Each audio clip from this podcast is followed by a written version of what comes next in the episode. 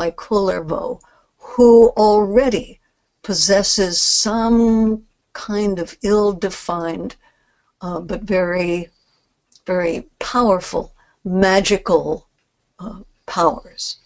Uh, and he can't be killed. Okay, go on to the next slide and we'll find out what happens. Okay. Untamo kill, sells, sells Kullervo to the smith Asemo, thus parting him from Wanona. And that's important. Uh, that's an important plot element as the story develops. The smith's wife, in a cruel insult, bakes a stone into his lunchtime bread. When his father's knife breaks on the stone, Kullervo's rage boils over. He enchants wolves and bears in the shape of cows and leads them to the barn, where they attack and kill the smith's wife. So by now his magic powers are um, very much in place, and he is quite comfortable with them. Kullervo now sets off to avenge his father's death. By the way, has anybody spotted the um, the relationship to Hamlet? The two brothers, one kills the other. The son is resentful. He keeps trying to kill the murderer, but starts putting it off. Anyway, this is the gem, uh, the germ of uh, of the story of Hamlet, which was kind of widespread in uh, in northwestern Europe. Okay, so, on the way to avenge his father's death, he meets, without either of them recognizing the other, his sister, from whom he has been so long separated. He half rapes, half seduces her, uh, but apparently is successful and wins her affection.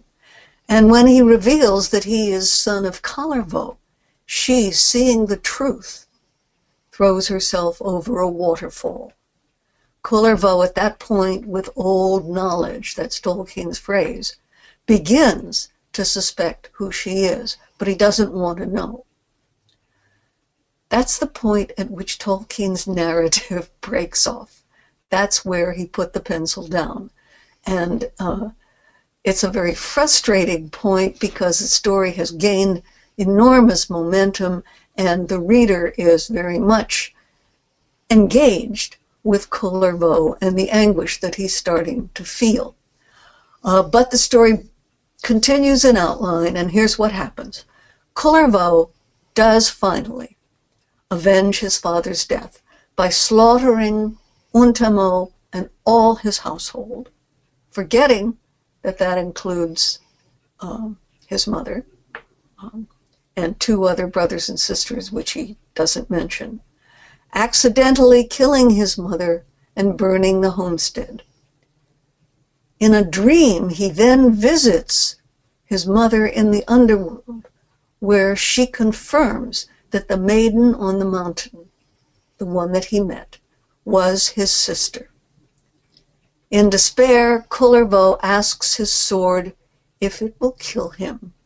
And it is happy to agree. It says, I've killed better people than you. You deserve the death. Yes, I will kill you. And he falls on his sword. And Tolkien's last line is, he kills himself and finds the death he sought for. This is a story. Can we have the next slide, Carl? So we, I can keep up with it. This is a story that is reeks with gloom and doom. There's nothing good that happens anywhere in it. It's got uh, mass murder, abduction, child abuse, rape, incest, arson, uh, just everything negative that you can possibly think about. And it doesn't at first seem to sort well with what most people know about Tolkien. People who have read The Hobbit or The Lord of the Rings don't want to recognize their favorite author in this apparently untypical story. Um, so, what we're going to be looking at from here on is where did this come from? What impelled Tolkien to go to this story, to pick this story to be his very first serious venture into a lot of different literary modes. Prose, up to then he had been a poet. Um, adaptation, because he's taking an existing source and reworking it.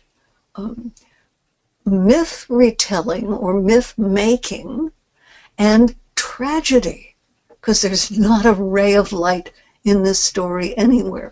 But all of these genres that Tolkien is trying to jam together um, were his first ventures into this kind of literature. Okay, so where did it come from?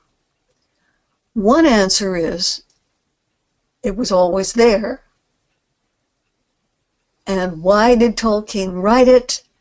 And my answer is for the same reason because it was always there. But then to where and why, I want to add a concluding who to see where we can find Kullervo in other characters in Tolkien's canon. So we will move now to the next slide and try to begin answering the questions. So we've come to where. And the external answer to the where question, where did it come from, is from Kalevala, the Finnish national epic, which has the very first and the most famous um, version of the story of Kullervo. Now, Kalevala, as probably most of you know, is a collection of early oral folk tales that was transcribed and published uh, by Elias Lönnrot in the early 19th century. Lönnrot was a Finn who was afraid that his country's oral culture was disappearing, and so he set out to record it and preserve it. Um, the 1849 edition, which is called The Kalevala, he published a, an earlier one called The Old Kalevala, which is shorter. Um, but the 1849 was translated into English and published in 1907 by W.H. Kirby.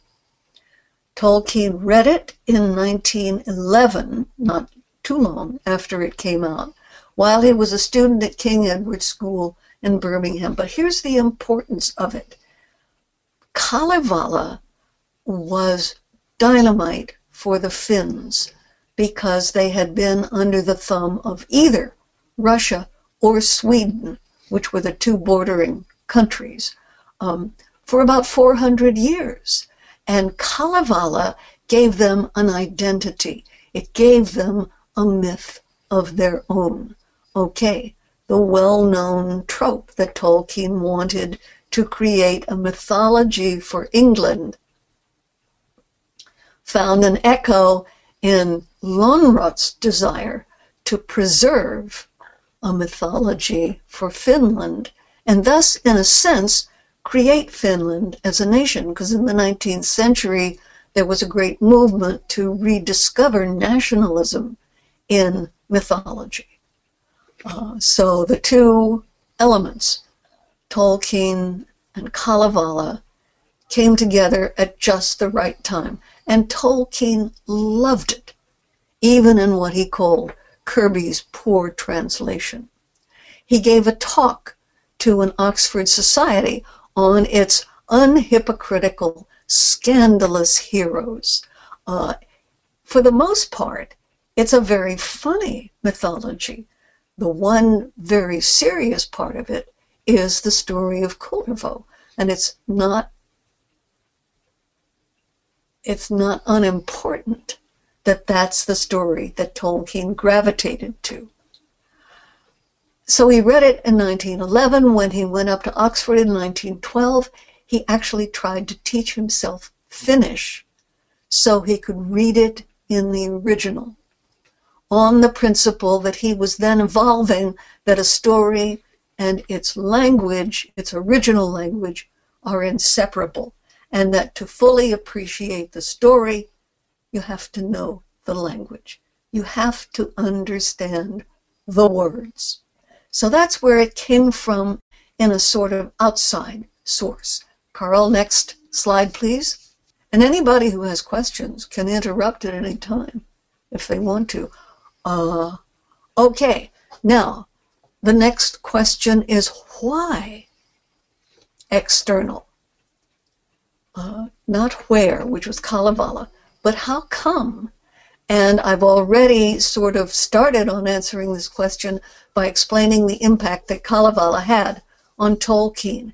It opened a whole new world to him. It wasn't just a mythology, it was a whole new mythology. He'd read Greek, he'd read Roman, he'd read Norse, uh, he'd read Germanic, he'd read Irish. But Kalevala was not one of those old war horses that everybody in Western Europe already knew. Kalevala was brand new and fresh and very different. Uh, its heroes were rogues. Um, they were liars and cheats and scammers. Uh, they had no consciences uh, except to have a good time. Um, so Tolkien really entered into this, and what you've got now is a sort of one-two punch of the joy of Kalevala and these scandalous heroes, uh, and the darkness of the one particular story about Kullervo. But what Tolkien loved above all was the feeling of estrangement. This was a place he'd never been before. He compared it to landing on a new continent, like discovering America. Uh, it was a new world to him, and it taught him the value of alienation, in a sense, as a necessary component of creating a whole new secondary world, which was what he wanted to do with his mythology. Um, and there's also actual hard textual evidence um, on the manuscript of the story of Kullervo that suggests that this story, whose characters he loved, was also a story that triggered in him uh, a renewed desire to invent a language because some of the early, early names in the story of Kullervo that he jotted on the margins of the manuscript have been identified as Proto-Elvish. The earliest footsteps in his language invention, which turned into the language of Quenya. So we got external where and external why. Now let's go to internal, if we may, Carl. The internal answer is from Tolkien's already developed vision of himself as a myth maker.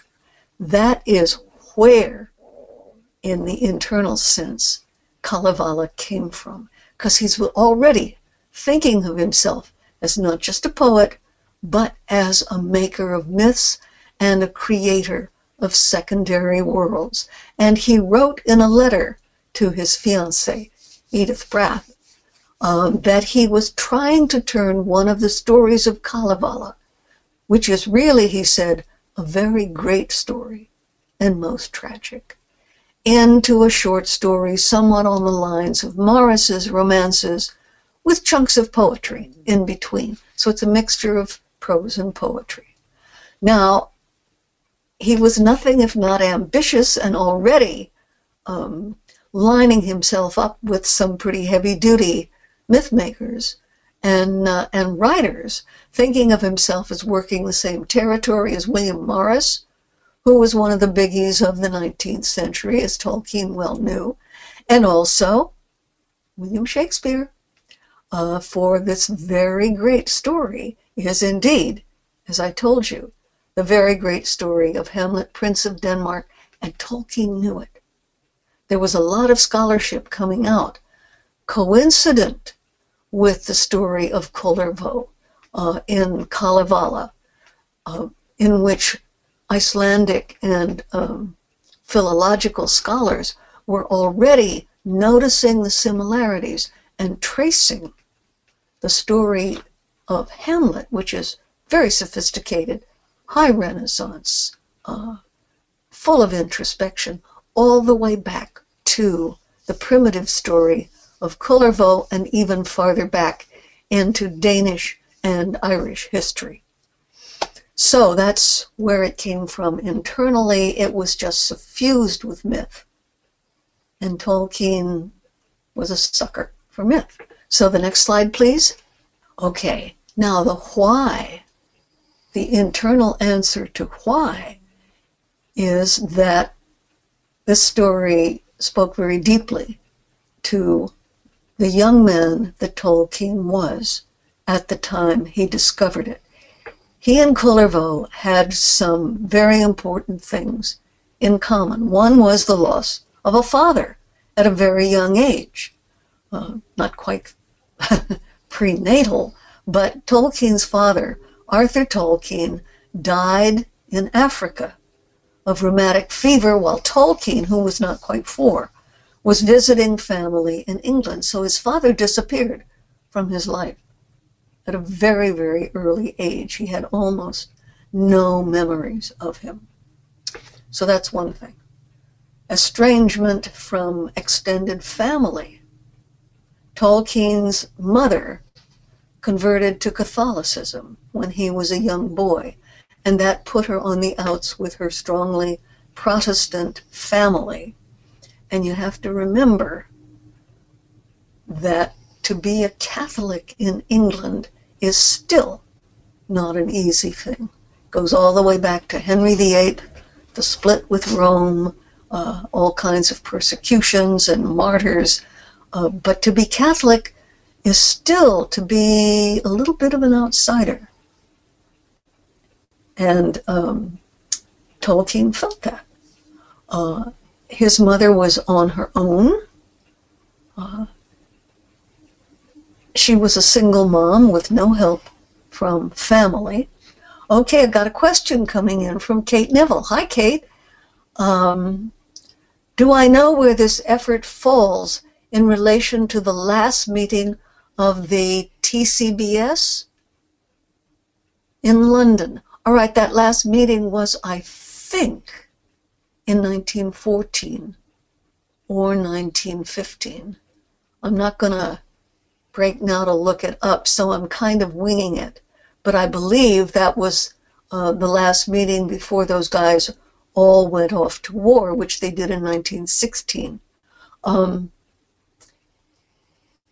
the window for Tolkien's composition of the story of Kullervo goes from his reading it for the first time, 1911, let's say 1912, when he tries to learn Finnish, to uh, some scholars take it all the way to 1916 when he went off to war, but there's no evidence that he worked on it very much after 1914. So I would say that it just precedes the uh, last meeting, that last meeting of the TCBS. But that's a guess. I don't have any concrete evidence for that. It's a good question. Okay, so loss of father, estrangement, he was a stranger in a strange land, and then death of the mother. Tolkien's mother died when he was 12. Now, there's no, no good time to lose your mother or any parent but 12 is a very tricky age. It's right on the threshold of adolescence. You're feeling eager and excited. You're um, vulnerable. You don't quite know who you are. The world is opening up. And to lose the parent, because she was the only one by that time, is a terrible blow. What this does is it makes Tolkien an orphan a cast out, uh, an alien in his own world. And these are all of them things that would resonate with what he was reading in the story of Kullervo, who gets all of that and more dumped on him. So I'm suggesting there was a personal as well as a um, professional uh, motive for Tolkien in being attracted to this story. I don't want us to read the story of Kullervo as Tolkien's thinly disguised autobiography. I'm not selling that, not at all. But I do want to suggest very strongly that he was drawn to it for very personal reasons. Okay, Carl, on to the next slide. I've got a question from Greg Knight. Let me get this one slide under our belts first, Greg, and then I'll turn to your question, okay?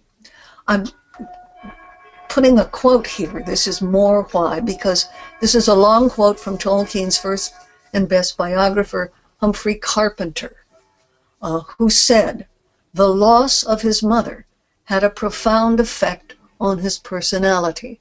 It made him into a pessimist. Or rather, it made him into two people. He was by nature a cheerful, almost irrepressible person with a great zest for life. That's what drew him to Kalevala in the first place was all those scandalous heroes. He loved good talk and physical activity. He had a deep sense of humor and a great capacity for making friends. But from now on, that is the death of the mother, there was to be a second side, more private, but predominant in his diaries and letters.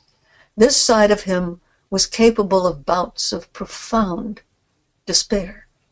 When he was in this mood, he had a deep sense of impending loss. Nothing was safe. Nothing would last. No battle would be won forever.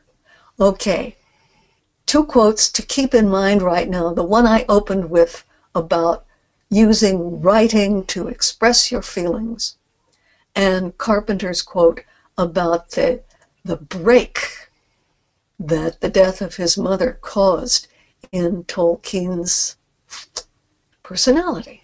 Okay, Greg Knight. Question.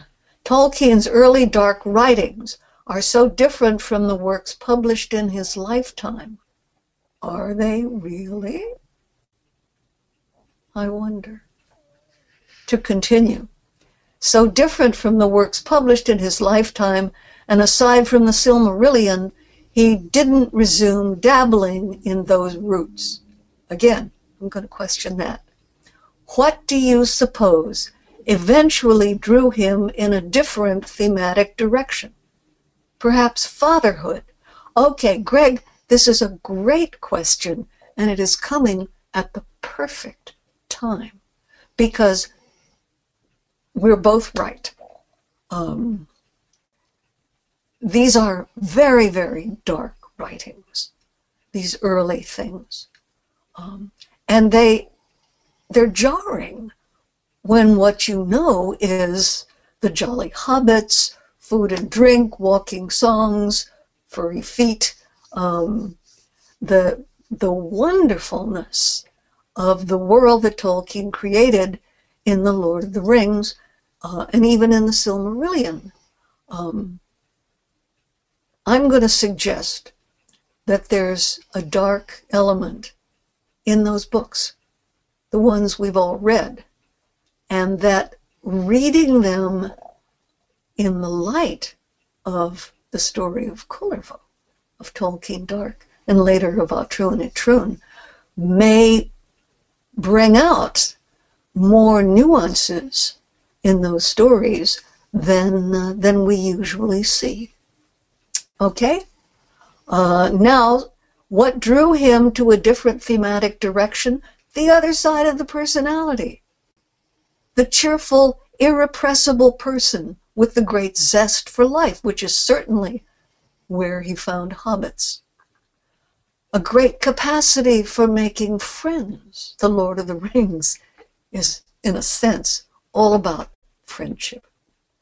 Um, so, what I'm trying to say is that we've been enchanted by one side of Tolkien and need to right the balance a little bit by seeing that it's the other side, the dark side, the shadow side, that actually brings out the enchantment and throws it into relief, and that they're both there. So, very, very good questions. Um, now, Carl, if you could sneak us along to the next slide. Okay. Why, more why, still more why. When Tolkien's mother died, he and his brother, Hilary, were farmed out to relatives who were not particularly welcoming. And they were finally placed in a boarding house. So, like Kullervo, Tolkien lost the only home that he knew, which was all tied up with his mother, who was, of course, the homemaker. Um, she had appointed a guardian, uh, a priest, Father Francis Morgan, who looked after the boys as best he could, but he couldn't exactly give them a home. Uh, he was a celibate priest and he lived in an oratory. He made provisions for them. He tried to find places for them, but it wasn't home and Tolkien felt cast out. More than that, uh, he had no money. Uh, he had to get a scholarship to Oxford. Uh, on finishing, he was going to have to make his own way, be on his own. So again, like Kullervo, uh, he felt kind of solitary in the universe. Uh, he later, in the essay on fairy stories, actually referred to this period in his life as really a sad and troubled time. Well, that's all he ever said about it, or at least that's all that's in print.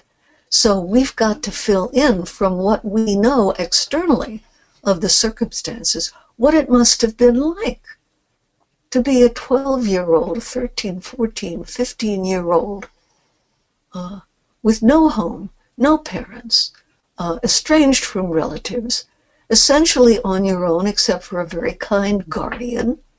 Uh, now there's no uh, there's no smith to enslave him. There's no smith's wife to bake stones into his bread. We're not going there. But it must have been it cannot help but have been a traumatic time for a young boy right on the threshold of manhood. And it was at that time, with these events still fresh, and his grief and his anger still raw, that he began the story of Kullervo. Sometime between 1912 and 1915, his one concrete reference to it is in a letter in 1914. So that's the date we have to hang on to. Okay. Oh, I've got more questions coming in. Tom Hillman says, Good evening. Okay. And Kate Neville says, Thorandur dies and Frodo falls short. Yes, exactly. That's my point. You're making it for me. Good. Um, well, Thorin. yeah, I was worried about Thorandur, but yeah, Thorin dies. You're right. You're seeing it. There are elements in The Hobbit, and not just Thorin, that are much darker than the whole sort of surface fairy tale uh, leads you to believe. Now, Tony Mead says the idea of Tolkien, the pessimist, reminds me of that line about how the shadow always returns after a defeat and a respite and takes a new form. Tony, you got it. That's it exactly. And of course, as we all know, you are quoting Tolkien. Uh, and that's what Humphrey Carpenter saw. Nothing was safe. No battle would be won forever the shadow would always return. Okay, now Andrew Higgins is weighing in and says, I've been looking at some of the adjectives that Tolkien invented in the Quenya and Gnomish lexicons, and there seem to be many more words to describe sadness, gloom, and darkness. That's very interesting. Great. I love it when people's disciplines dovetail and interject. And Andy's working on language an evolving idea, but may show this reflection of darkness in his language invention. I think it does, and I think that's a fascinating detail. That the the balance was weighted heavily in his language for words describing sadness, gloom, and darkness. Okay, I think we are off to a fine start. Um, now, unless I have any no more questions at this time.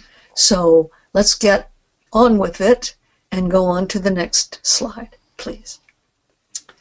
Okay, well, we've already, in a sense, you guys are ahead of me, which is great.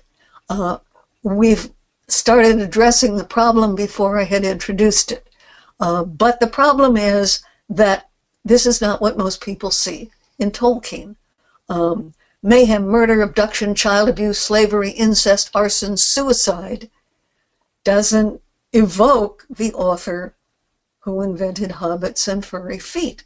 And that's the problem because hobbits have cast their mellow and joyous glow over a story that Tolkien actually described to his publisher as bitter and very terrifying. He meant The Lord of the Rings. But underneath the glow, the dark elements are still there, and I'm hoping that we'll be able to see them a little more clearly. Uh, you've brought up, Kate, you brought up Thorin in The Hobbit, and he's just the tip of the iceberg. The Hobbit begins as a children's story with Bilbo on the doorstep and the comic dialogue with Gandalf, but halfway through, it shifts to a much wider and much darker story that's no longer fairy story. Uh, Bilbo's theft of the Arkenstone, Thorin's greed, the World War, that is the Battle of Five Armies, and culminating, again, I hats off to you, Kate, the Thorin's death, which I find the most poignant and and moving moment in the book. It makes me cry, uh, which is hard when I used to read it to my children. Um, now, The Lord of the Rings, as everybody knows, started out as a children's story because it was going to be the new Hobbit. But he couldn't keep it that way. Just like The Hobbit, but much, much earlier, it started sliding into that darker world. And by chapter two, the shadow of the past he has moved on to murder, obsession, corruption, moral relativism, betrayal, sacrifice, and another world war, which is what takes up the rest of the story. Um, so if you look from the perspective of the story of Kullervo forward at the Lord of the Rings and the Hobbit, instead of looking backward from those two books, at the story of Kullervo, I think you'll see much more continuity. I think you'll see that really there is a straight line that you can draw from this very, very early story, which has all the gloom and doom you could ever want, um, to the much more two-toned, much more uh, profound light and dark treatment of those two other books. Okay. Tony, uh, oh no, Tom says Turin and Tom Bombadil both have deep roots in Kalevala. Yes, we're going to get to Turin, I hope. Um, Turin is dark, Tom is bright, says Tom. One wretched, one blissful, one mastered by fate, one the master, what does it say about Tolkien's relationship to the Kalevala that he drew on it for two so widely different and memorable characters. Okay, um, Carl, can we get back to Carpenter's quote just for a minute so I can refresh everybody's mind? Uh, in the notion that his mother's death made him into two people, you guys are starting to see in the works those two people, which is just what I hoped and dreamed would happen. Against Turin, you've got Tom. Uh, against an outcast, you've got a man who rules his country or guards it. Uh, one is wretched, one is blissful, one is mastered, one is the master. Uh, well, I think, no, I know for a fact that Tolkien got almost all of Tom Bombadil right out of Kalevala. Not from Kullervo, but from one of the other scandalous heroes, from Wainamoinen, who is described as the eternal singer and who can enchant people with his song. Uh, he's actually called a tietäjä. That's the only Finnish I know, uh, which means a knower. And Tom knows everything about Middle Earth. Tom can go back into uh, the past before the, the hobbits even came on the scene. Tom remembers things, and that links him to Wainamoinen. Um, so, yeah, everybody should now go out and read Kalevala, if you haven't already. Uh, first of all, to get the joy that Tolkien got out of it, and second, to see what else Tolkien might have gotten. Now, Tony says Tolkien even undermines the cheery idea of hobbits by making Smeagol Gollum originate as a kind of hobbit. Tony, you took the words right out of my mouth. That's what I'm going to be talking about. How all of this that's packed and compressed into this one dark story kind of blossomed darkly, I agree, uh, into so much in The Lord of the Rings, into characters that we now can recognize as having uh, a greater depth uh, and a greater relief, because there's a way in which Gollum has two sides, as we all know, Slinker and Stinker. Okay, Carl, can we get to, I guess we're on slide 9 or 10 now? 11, please. So, let's go back and start all over again. Who then is Kullervo? Uh, if you just look at him, uh, he's nobody you would ever want to meet at a party. Tolkien, in the story, describes him as resentful, morose, violent, ill favored, bitter, crooked, broad, ungainly, ill net, and naughty, and unrestrained, and unsoftened.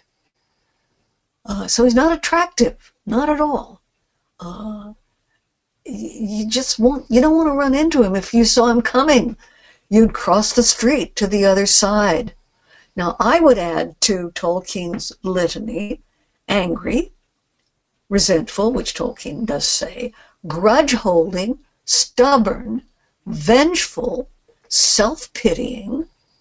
Uh, so he's got a lot of negative emotions. Andy, I'm wondering how many Quenya words there are for resentful, morose, violent, ill favored, uh, stubborn, vengeful, and self pitying. Um, just a kind of aside there. Um, but he is, and I really mean this, he is the ancestor of some of Tolkien's greatest characters, and everybody recognizes Turin Turambar. Uh, Tony just recognized Gollum, and I would like to add to that um, Frodo, who comes also directly out of Kullervo. Okay. Uh, Kate says Tom Bombadil has the moment when he finds the brooch and is reminded of something sad. Yes, fair was she who wore this on her shoulder. Um, we will keep this brooch and, and we, we, Tom will give it to Goldberry and we will not forget her. Yeah. Okay, another one. You're seeing Eöl, the dark elf. Yes. And who is angry, resentful, morose, uh, uh, abusive, which Kullervo is not, although you could, I guess, call killing the Smith's wife abusive. Um, but he's the seed uh, of all of these characters. Um, like one of those one of those flowers that you used to be able to get in the drugstore that's all compact and you pour water on it and it starts suddenly and within your um, vision to just begin to, to sprout. And that's what Tolkien's imagination did uh, with Kullervo. Uh, when he came after the war to revisit his very, very incipient mythology, which he had intended for England. He had written two poems, uh, The Voyage of Earendel and The Shores of Faery, all about stars in the sky and going to another land.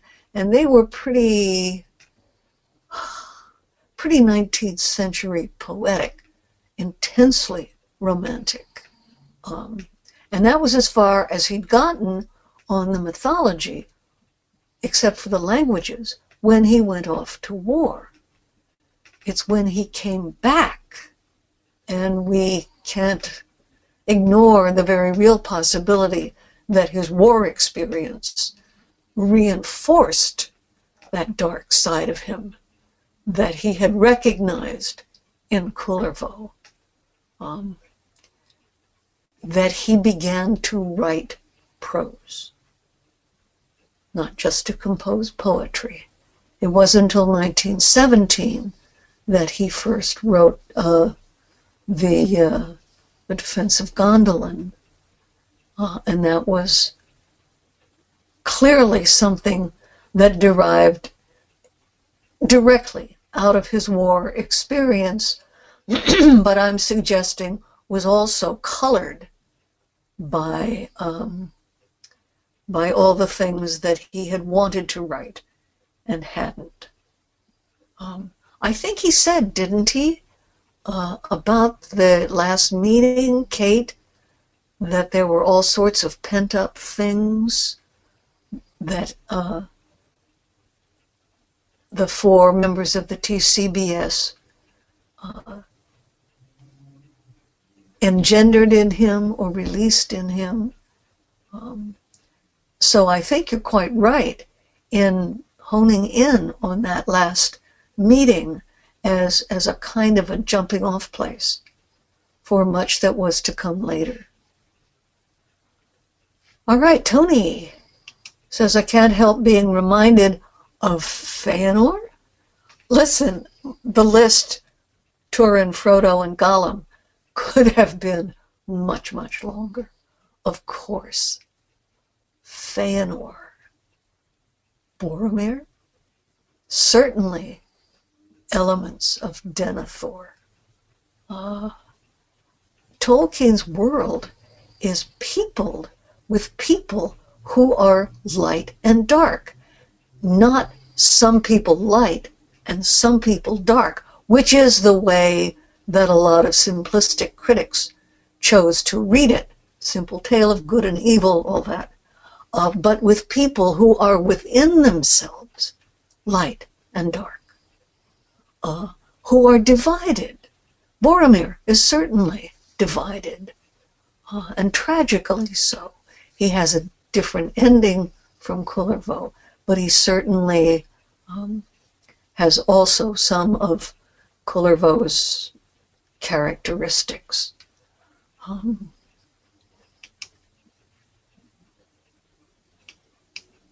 Kate has come in with a comment I remember him leaving, that is, leaving the last meeting of the TCBS, the Council of London, convinced he was a poet. Yeah. Yeah. And of course, he never abandoned that side of him. Uh, and poetry flowed out of him all of his life. And remember that the story of Kullervo was supposed to be along the lines of Morris romances with chunks of poetry in between. Uh, and that's another way in which the whole of Kalevala um, influenced him uh, because The Lord of the Rings certainly has chunks of poetry in between. A lot of people skip them, um, but they're there and they're meant to reinforce the prose. So he really, in a way, he kind of saw himself as a combination between Kenneth Morris and Elias Lönnrot. Uh, not just composing, but preserving these fragments of the mythology that he was actually creating. Okay, uh, Joyce Sturgill is weighing in. Hi, Joyce. I haven't met you, I don't think, but hello. And she says the progression of decay, of entropy, of the gnawing away at the roots of the world tree show from the heights of the creation, from the music of the Ainur to the harsh verses of the goblins of the Hobbit, the mood is one of decay. Yes, you are absolutely right. Uh, I'm thinking, and I'll bet you are too, of the conversation between Gimli and Legolas when they finally go into Minas Tirith and they're talking about the works of men. Uh, and Legolas says, not enough trees. And Gimli says, yeah, and their stonework could use a little work. But they also both talk about the fact that the works of men never really come to fruition. They, they start out well, and yet something always happens to them.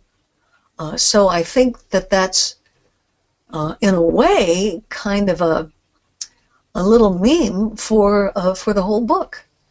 Uh, and you're absolutely right. Uh, now, the gnawing away at the roots of the world tree, that sounds to me more like Edda than like The Lord of the Rings. Uh, have you read Edda, and are you referring to that too? Just shoot me an email and say yes, and I will know. Okay, so we've got these characters. I'll try to fit them all in, but I'm going to start with Turin go to Gollum, and then to Frodo. So, Carl, the next slide. All right, so here we go. And I'm starting with Turin to Turambar. You have already noticed that this very same tone pervades the Silmarillion, and of course it does much more than The Lord of the Rings because it doesn't have any hobbits. The Silmarillion is the story of defeat. It's the long defeat. Uh, nothing good will last. No battle will be won forever. And in the Silmarillion, no battle ever is. But Turin Turambar is the direct, immediate outcome of Tolkien's work on the story of Kullervo. Uh, anybody who has read the one will recognize in the other all the all the right ingredients. Absent parents, exile, lost sister, fate, incestuous encounter, double suicide, even the dialogue with the sword. I mean, he took that right out of the story of Kul- of Kalevala, put it first in his own story of Kullervo, and then took it entire and put it in the story of Turin. It was like there was something in that moment that affected him very profoundly. Uh, the notion of contemplating suicide. So, it is Tolkien's Kullervo also who gave Turin his vivid personality.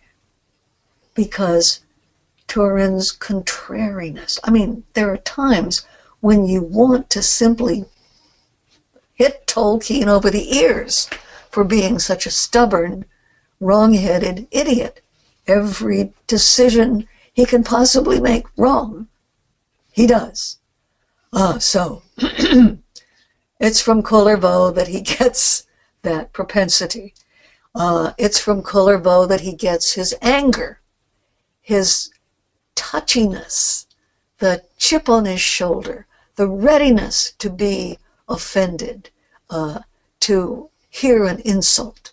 Um, now, that's what gives him his bite. And I've always wondered myself if Tolkien didn't, much as he loved the story of Beren and Luthien, realize that Middle Earth needed a darker hero. Uh, because Beren is very much a fairy tale hero. He has bad moments, but his personality um, is that of the fairy tale adventurer who goes into the enchanted world and uh, and changes things. Um, and Kullervo is so different.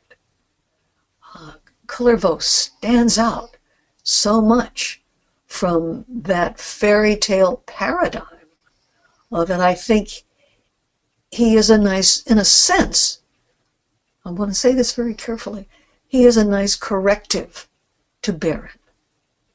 Um, because the story of Beren and Luthien is a fairy tale and a romance. And the story of Turin Turambar comes from much darker stuff. It's epic and it's tragic. And he came, um, and I'm sorry, not Kullervo, Turin uh, is epic and tragic. Okay, uh, so I think we're on to the next slide if we can. I'm not neglecting anybody, am I? Oh, Joyce agrees with me. Thank you. Okay, so let's look at Gollum and see what we can find replicated uh, in Gollum that we see and already have seen in Kullervo. Um, I'm going to throw you a challenge. Send me some characteristics that you see in Kullervo that you can recognize in Gollum. Just type in a name, anybody who wants to. Um, I'll start. Gollum is an outsider, a misfit. He's angry. He has a grudge against the world. He goes a little crazy when he loses his one treasure. Uh, I'm not really equating the ring and Kullervo's father's knife, but um, desecration of a possession is certainly there in both of them. Okay, nothing coming in? I'm going to have to do this all myself? I thought surely you would start to see things in Gollum, who, by the way, is one of my favorite characters. Um, okay, well, I'll, I'll forge ahead then. Tolkien's most psychologically complex character, and I am including Frodo and Boromir and Denethor, is very much like Kullervo and more like Turin than you might suppose. Uh, and he is also a portent, of course, of what Frodo could become. But um, he's kicked out of his home. He's forced to wander lonely through the world Kullervo, as you know, has a long, one of the chunks of poetry in which he says to the Creator, Why did you make me? Who in the world created me? This poor little, um, I think he calls him um, a seagull. I'm looking for it. Okay. Wherefore have I been created? Who has made me and has doomed me? Now this is Kullervo, not Gollum. Thus, neath sun and moon to wander, neath the open sky forever. Others to their homes may journey that stand twinkling in the even, but my home is in the forest.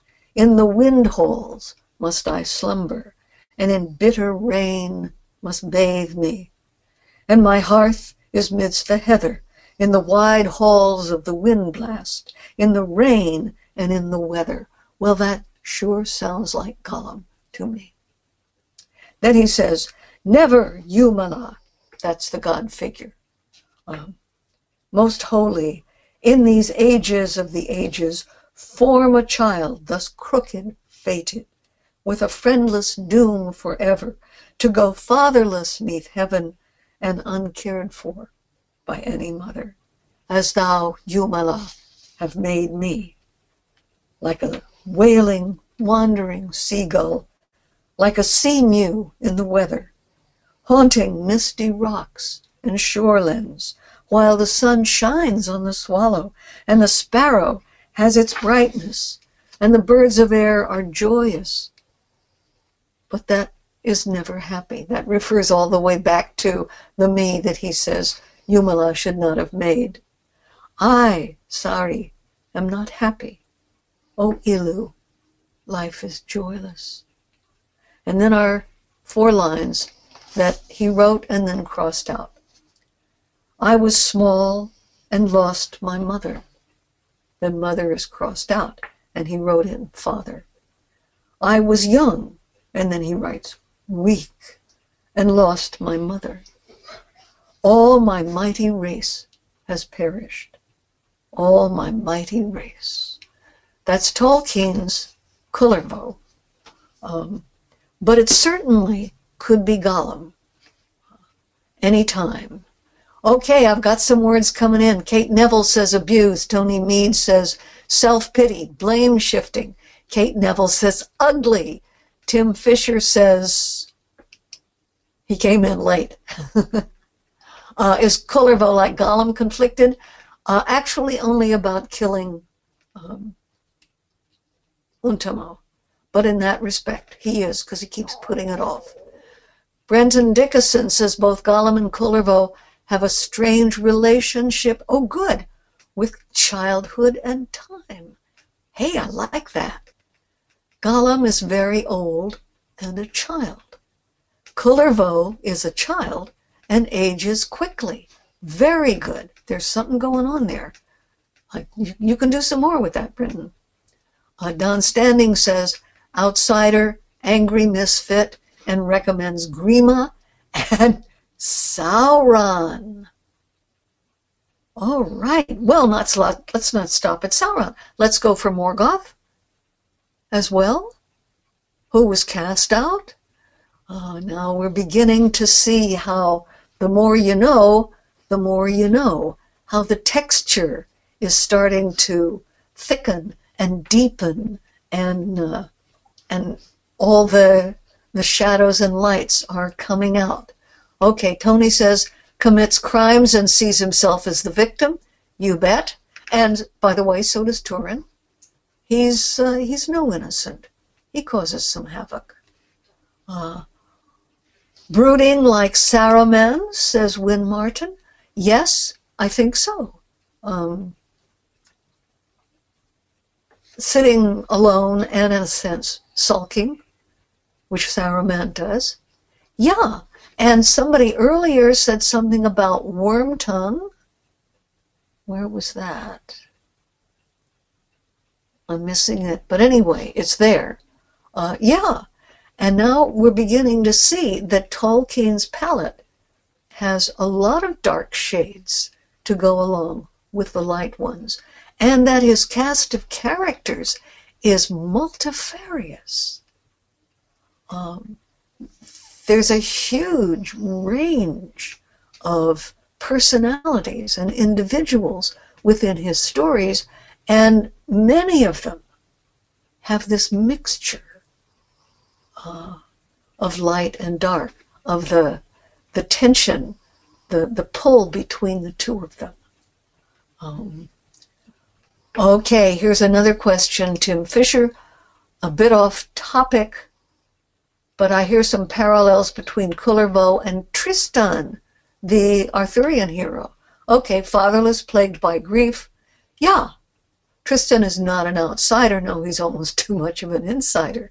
Um, now, this is not unusual in medieval literature because people died young. So lots of people lost parents uh, and were cast out. Uh, and a lot of particularly early medieval literature, and especially the Icelandic and the Germanic, um, have characters who express exactly these feelings uh, of being cast out on a on a kind of hostile world. Um, so to get to the bottom of slide 13, it's kind of like Tolkien felt compelled to keep retelling from different angles the same, remember, he called it a very great story, uh, but one that fascinated him all his life uh, because it could open out into so much. But to oversimplify, and please do not quote me on this, it would be possible to say that Tolkien was writing the story of Kullervo over and over and over all the rest of his life. Now, I said don't quote me and don't you dare uh, because it isn't true of Smith, it isn't true of Farmer Giles, it isn't true of Mr. Bliss, it isn't true of Roverandom. You know, a lot of the children's stories are are very happy, um, but there's something also that pulls him to the dark side, and the powerful stories, not necessarily the jolly ones, are the ones that come out of Kullervo. Okay, I think we're getting toward the end. Uh, we may have a little extra time.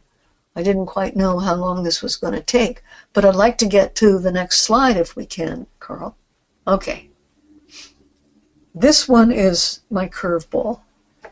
This is the one that I think is from left field uh, because I want to propose that Frodo Baggins, or at least some aspects of Frodo Baggins come out of the story of Kullervo. And I'll bet a cookie that if I were just to shut up now and keep mum, you could fill them in for me. And if you want to, if you want to start sending me one word descriptions of Kullervo, uh, you'll likely find me agreeing with you. Okay, Brenton Dickieson says, Oh no, we're still on Kullervo. Uh, okay, we really still are on Kullervo, so Carl, could you go back just a minute? I sorry guys, I didn't see you. I didn't mean to to cut anybody off. So Brenton says uh, both, that is, Gollum and Kullervo, have an impetuous mood that leads to fratricide. Gollum, his friend, and Kullervo, his family. Yes? um, Gollum with uh, Déagol very clearly, who is almost a brother, certainly a relative, and Kullervo inadvertently, because he is impetuous, you're absolutely right, um, kills off all the rest of his family. You betcha. Okay, so when Martin says, are you implying then that Kullervo was the bedrock of all despair and moral perversion that each character in the legendarium is prone to fall into. That is to say, Saruman and Denethor and Gollum. I would dodge your word bedrock um, because I'm not sure that Tolkien was consciously building on what he had laid down with Kullervo as a kind of foundation. I'm trying to waffle a little bit more than that and, and fudge, uh, to be honest about it, but to say that his work with Kullervo taught him how to look for and to find and and bring alive the negative qualities that everybody has and that Tolkien was certainly very careful to build into his legendarium. Um, I hope that's a satisfactory answer when it's as honest a one as I can make, but you're welcome to continue this discussion. Now, Tony says, slightly off topic, what would you say is the difference between Tolkien's darkness and the darkness of other fantasy authors, such as George R. R. Martin or Robert Howard, Game of Thrones, or Conan? Is it a distinction between pessimism and cynicism or gratuitousness? I think that is a whopper of a question. I have to say that I have not read Game of Thrones. I tried it, uh, but it wasn't, I couldn't get into the world. Um, so I'm not an authority on it. My understanding of it is that there's more cynicism in uh, in George R. R. Martin, um, and he certainly um, weights things very heavily on the dark side. Whereas what I'm trying to sell you on Tolkien is that the dark side is there to balance the bright side, which is unmistakably there as well. Um, Martin was riffing on the Wars of the Roses, which was a pretty complex, politically motivated time. Uh, and the models on which he built his characters were not very nice people. Um, whereas Tolkien likes Boromir. Tolkien likes Gollum. And I think Tolkien liked Kullervo. Um, there's a there's an affinity there that I see that softens that sort of George R. R. Martin bedrock. Okay, Kate says there are universal truths worth retelling. Who? It's the universal truths that are always worth retelling and again and again and again. Kate, I think you're going back to the bottom of slide 13 uh, and commenting on what I say there about Tolkien being compelled to keep retelling from different angles the same very great story. And you're saying there are universal truths worth retelling. Go, Kate. Yes. Right on. You are absolutely right. And I do think that Tolkien felt this was a universal truth. Here am I, in the world. What do I make of it? says Kullervo, Hamlet, Turin, Boromir, Gollum, uh, Wormtongue, all of them. Uh, and each of them has their very great story. Um, I'm tempted to let this slide over into a discussion of Beowulf, but I'm going to resist. Um, that would that would widen it a little bit too much, much as it would be fun. Okay, Andrew Higgins says, lost his father young. Who, Andy? Oh, Frodo lost his father young. Well, lost both parents, yes. Uh, but also, in a way, says Andy, Frodo is an interesting mixture, mixture of the Turin type and the Beren type, tragic and heroic. And in the end, he needs to leave tragic, but found rest in Tol Eressëa before dying. Is Frodo a mixture of the two? Mm, that's an interesting question. I think he might very well be. Um, I don't see Frodo as heroic in the same way that Beren is heroic. Beren does a great deed. He has help, but he does a great deed. Frodo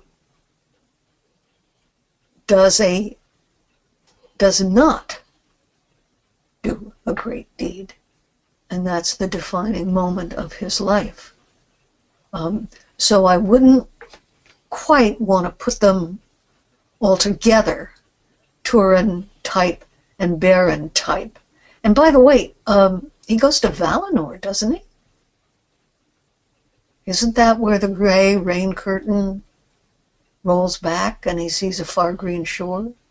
Uh, Tolkien said that he went to the Undying Lands, um, not necessarily to find rest, but to find healing if he could.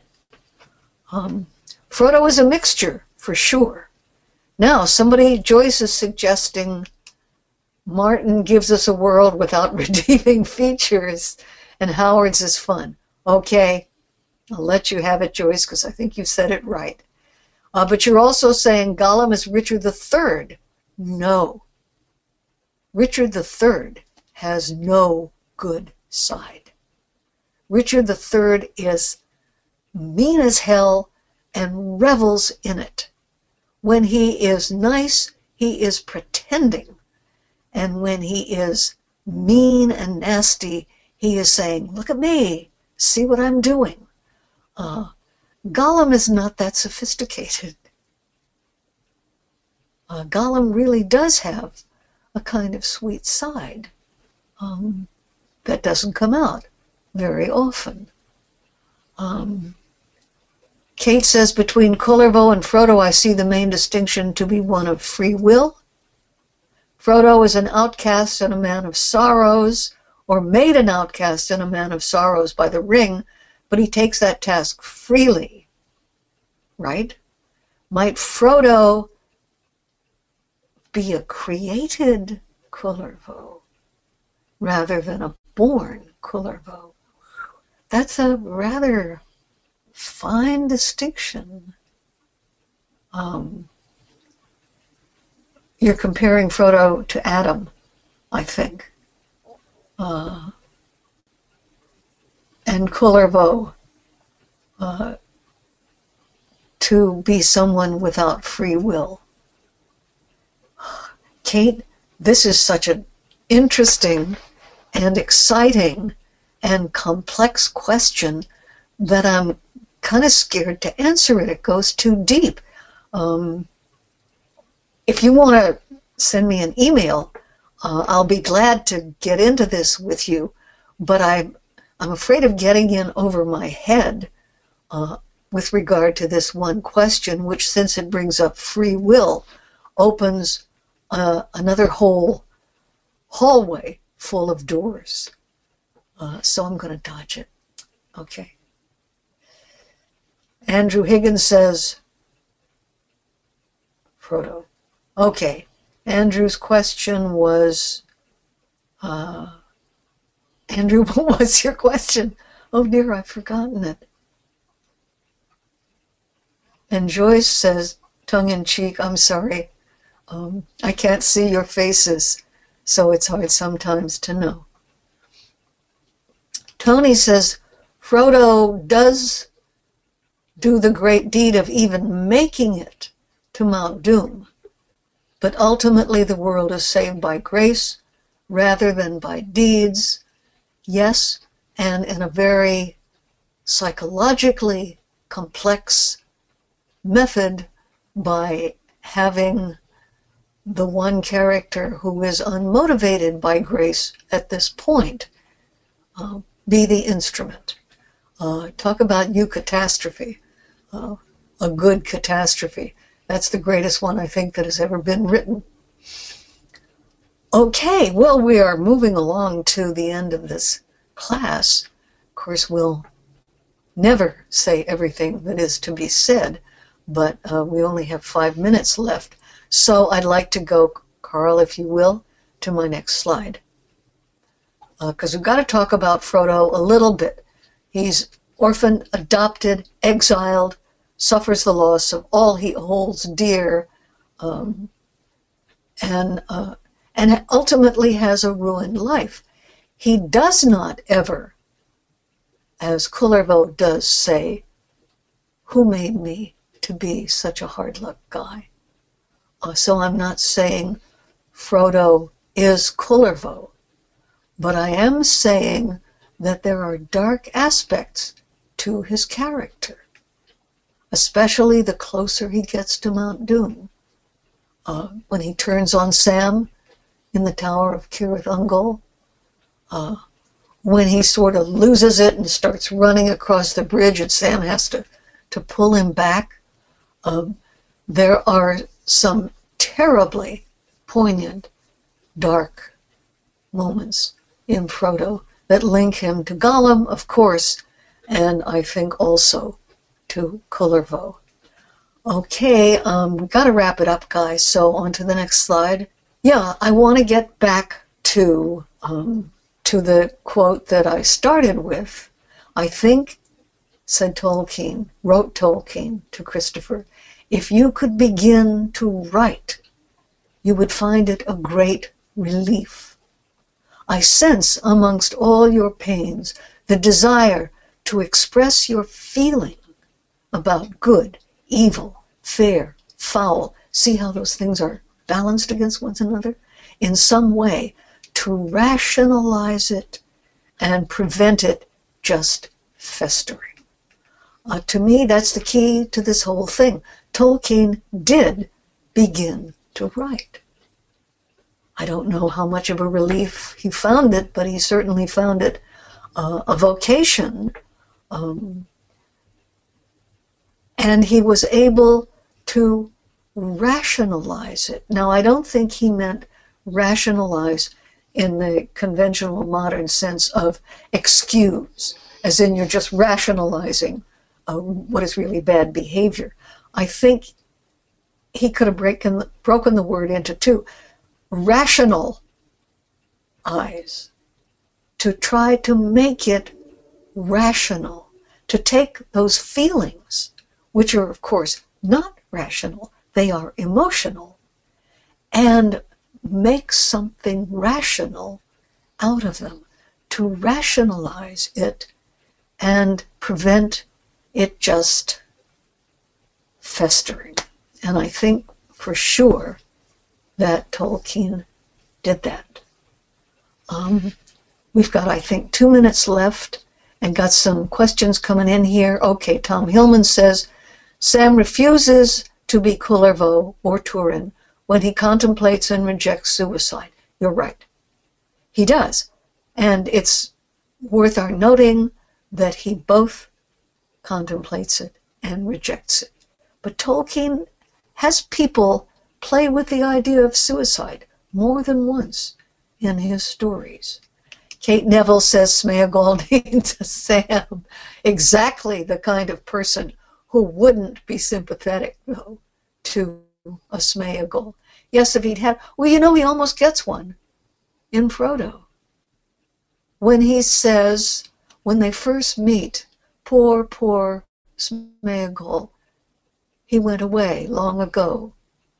They took away his precious, and he's lost now. And Frodo says, perhaps we'll get him back if you come with us. Perhaps you can find him again. And he almost does. Okay.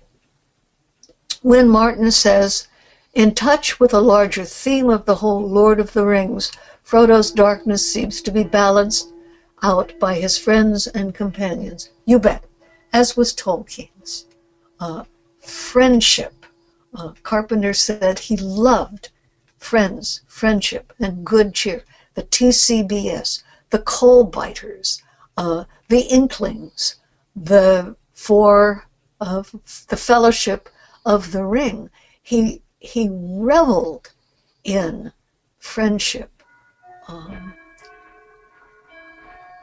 and that's the one thing that Kullervo never has.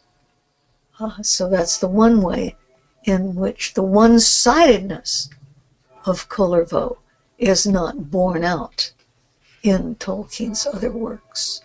So when Martin says that's what separates Frodo from Kullervo, yes, I would say so. Tony says, I always thought that Frodo end up, ended up much better off than he expected he would when he took on the burden of the ring. He thought he would never see the Shire again and he would die in the quest. In the end, he survived and was able to return to his home and eventually find some peace and healing. Yes, Tony, I 89% I agree with you. He does he did think he was going to die and he does get to go home. Um, but he can't stay there um, because the Shire he, because he's different from the Shire now, and uh, and it's he's like a a guy coming back from Vietnam or uh, Iraq or Afghanistan. Uh, he's wounded. He says it will never really heal, and it isn't just the finger and the sting. Um, he's a different person, and a much soberer one. Um, but he does find peace or healing when he goes abroad. Yes. Um, so, well, I think it's a good question. Are you better off dead or damaged? Tolkien knew both because one of his sons, uh, his second son, Michael, who was badly damaged in World War II, never really got over it like Frodo and Tolkien described him as a much damaged soldier. So, in a sense, he knew both sides. Uh, Joyce says, I find the imagery prevented just festering, similar to lancing a boil. Interesting. Yeah, festering is an interesting word, isn't it, for that? Almost like treating PTSD. Uh, get it up, get it out. Yeah, I think you're right. No question. Is this letter written during the time when Christopher was away during World War II? Exactly. Yes. It is written when he was overseas during the war. And Kate says, I like to think Frodo had some long sessions with Nienna. One would hope so, because she's the one who would understand. And he, she's the one with whom he would feel the greatest kinship. Let's hope he did. And let's hope that Tolkien did too. Guys, we're over our time. It's three minutes past. I want to thank you for a most rewarding class. You have exceeded my hopes for what I would have liked to see go on in this class. And I want to thank you all and say good night. If you enjoyed this seminar, please consider making a small donation to Signum University. Your gift will help us continue to make the seminar series and other great content available for free to the public. Just go to signumuniversity.org slash fund slash donate slash seminars. Thanks!